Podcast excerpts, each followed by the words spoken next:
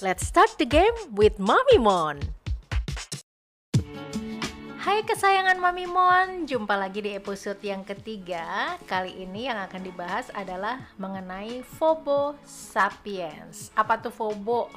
Fear of Better Option. Nah, seperti biasa ada Kang Jawan di sini. Hai Kang Jawan. Hai Mami Mon. Nah, Kang, itu kan tadi kalau kita lihat ya, FOMO itu ada sisi ya semua seperti dua mata uang ya Kang ya. Iya. Nah ini sisi yang lain, kita akan bicara mengenai FOBO. Iya. Gitu. Nah silakan Kang Jawan dulu deh yang memulai. Ya, oke.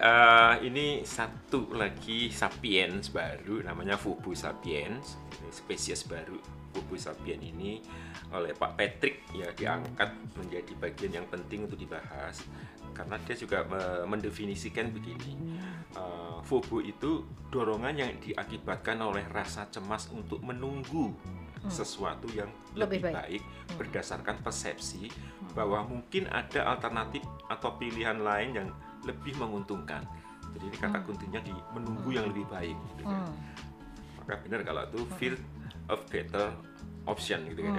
Terus yang kedua diterjemahkan juga bahwa definisinya adalah dorongan untuk mempertahankan nilai opsi yang menghambat pengambilan keputusan hingga waktu yang tak bisa ditentukan. Jadi dia mempertahankan terus ini opsinya gitu kan, sehingga perilaku ini memang memusingkan banyak di beberapa perusahaan. Digambarkan juga di sini pimpinannya kalau udah terhinggapi FOBO itu anak buahnya nggak tahan, bisa ya banyak yang partner bisnisnya akhirnya meninggalkan. Oke, nah aku tahu nih Kang, kalau ciri-ciri kalau pemimpin yang seperti ini maka ada dua impuls nih Kang. Iya. Yang pertama adalah dia nggak bikin keputusan, artinya menggantung gitu ya kan? Iya, betul, betul. Dan juga yang kedua adalah dia mempertahankan, jadi membuka semua opsi. Sampai nanti yang paling strong itu kira-kira mana akan bawa kemana, karena nggak pengen resikonya ada di dia gitu ya. Iya, sebetulnya intinya itu. Nah, jadi ini paling nyata banget ya kalau ketika kita memilih makanan deh. Ya kan, di satu tempat kita mikir, "Oh, ini mana nih? Enggak, depan lagi. Ntar siapa tahu ada yang lebih ini lagi." Oh, nah, ya kan? Akhirnya jalan lagi. Nah, itu kalau dalam konteks tidak menggunakan teknologi ya, ternyata kita juga dari dulu seperti itu. Dan yang paling saya rasakan nih kalau inland trip gitu ya, road trip gitu, maka kita mau milih ini kayaknya enak deh, enggak ntar depan ada juga lagi gitu. Akhirnya ketika udah sampai lebih jauh lagi kita nyesel karena apa, nggak ada lagi di depan gitu. Nah itu yang nggak pakai teknologi. Nah kalau sekarang yang pakai teknologi itu contohnya apa ya Kang, kalau ya membeli segala sesuatu sekarang ada ya kan, selalu setiap bulan juga ada 99 ya, kita nggak pengen.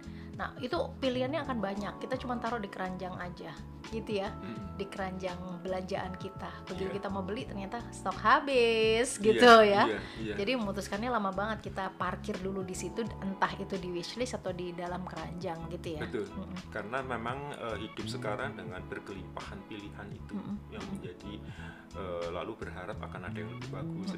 Dan desain itu misalnya ya membeli sepatu kayaknya udah terbaik tapi tiba-tiba udah muncul iklan yang baru lagi, yang terbaik lagi, akhirnya memilih nunggu yang terbaik. Padahal sebenarnya kalau kita pikir sekarang ini justru lebih dimudahkan karena kalau kita belanja online semua kan harga juga semuanya expose ya, nggak seperti dulu yang kita harus nawar dan sebagainya. Ini sekarang kita bisa bandingkan dengan toko sebelah gitu bahkan.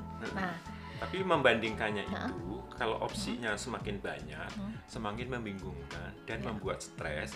Ya inilah akhirnya orang FOBO ini terlalu lama mencari pembanding dan pembanding terus, akhirnya kecapean dan stres.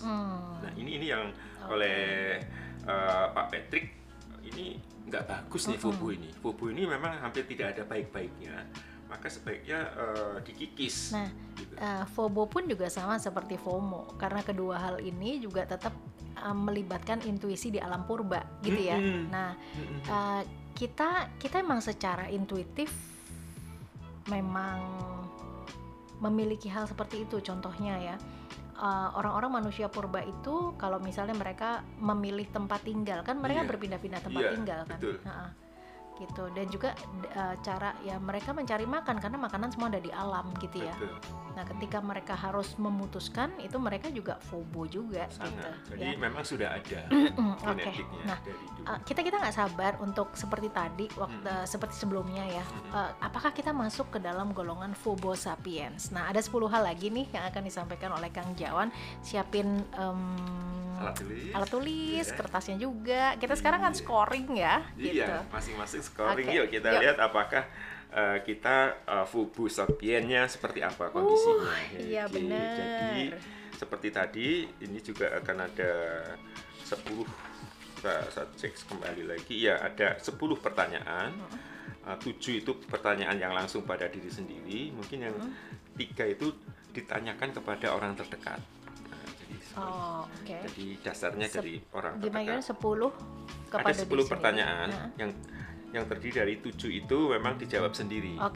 Nah kebetulan sekarang saya aja nih jadi testinya ya, karena di sini juga ada partner kerjanya Mami Mon juga, dia bisa lah untuk menjawab whether I'm fobo atau enggak. Kita mulai Kang nomor 1 dulu. Jadi seperti tadi ada skornya 1 sampai 5 ya. 5 ya kan? Pertanyaan pertama. Saya menghabiskan waktu yang sangat lama dan energi yang sangat besar untuk membuat keputusan yang relatif tidak penting. Tidak penting itu pengertiannya bahkan setelah ini dilupakan juga nggak apa-apa gitu loh. 1 tuh enggak. 5 tuh iya.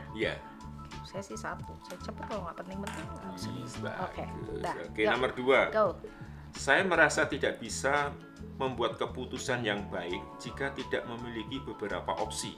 Meskipun sudah ada opsi yang cukup baik, saya tetap mencari alternatif lain sebelum menjatuhkan pilihan. Saya 2 sih, nggak terlalu ini juga. Saya justru malah cenderung cepet ya.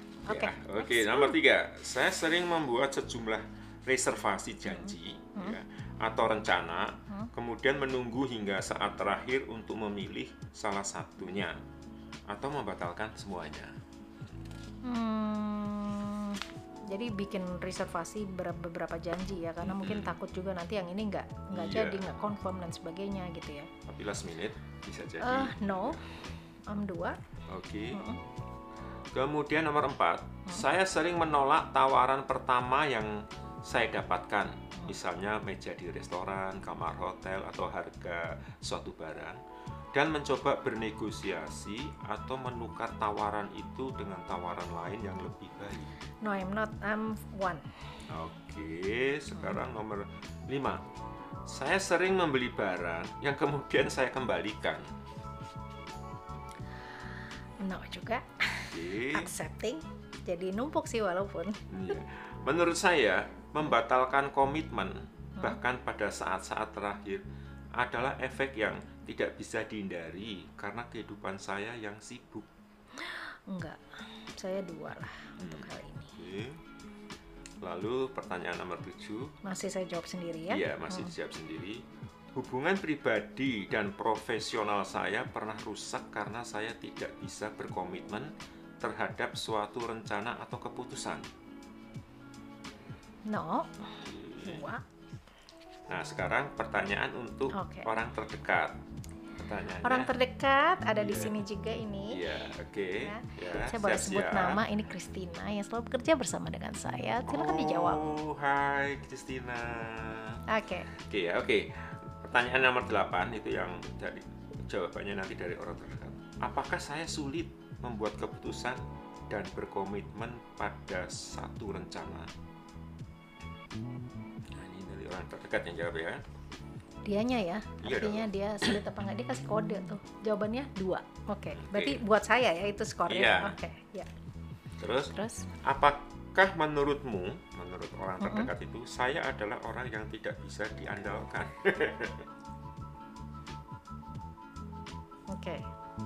Dia bisa diandalkan. Good. Sayanya ya, yang tidak bisa diandalkan ya.